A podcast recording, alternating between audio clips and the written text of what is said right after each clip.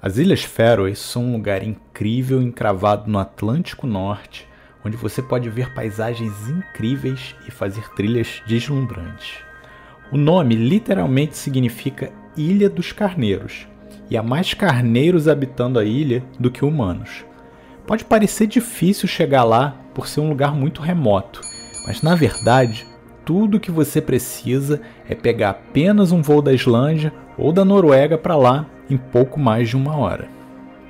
A Atlantic Airways faz o trajeto em dias certos da semana, dependendo de onde você vá. Então, é bom ficar ligado para planejar em torno dos dias que o voo chega e parte da ilha, já que o aeroporto é tão pequeno e sossegado que parece exclusivo para você.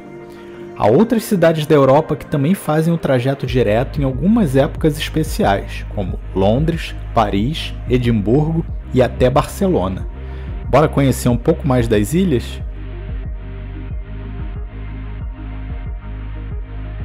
Vagar é a primeira ilha que você vai ver e visitar descendo no pequeno aeroporto das Faroe. Mas não para por aí. Vagar é um lar de muitas atrações e fotografias maravilhosas.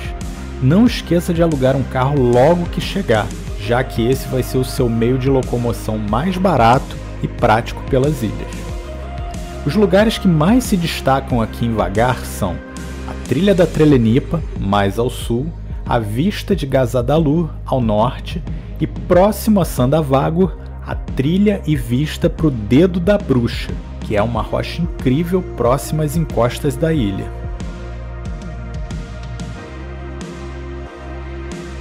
Gazadalur é o point mais famoso das Ilhas Faroe onde você consegue avistar a cachoeira Mulafossur e seu pequeno vilarejo em uma incrível perspectiva dos penhascos e das aves que sobem e descem nas correntes de vento. É de facílimo acesso e imperdível.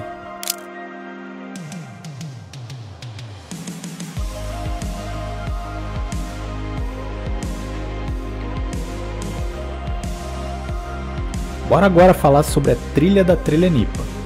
Esse caminho vai te levar até as encostas mais alucinantes das Ilhas Faroe, onde uma olhada para baixo basta para deixar vertigem até nos mais preparados.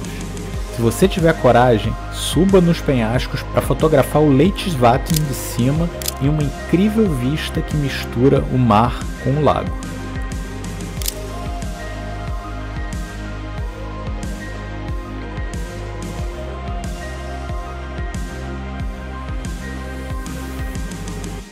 Por fim, o dedo da bruxa.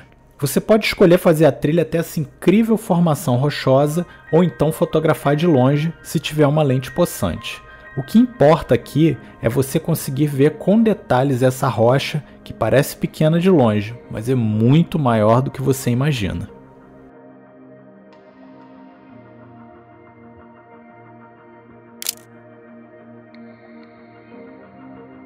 Se você escolher a ilha devagar como base, fique em Sandavagur para ter mais proximidade e flexibilidade com comida e hospedagens.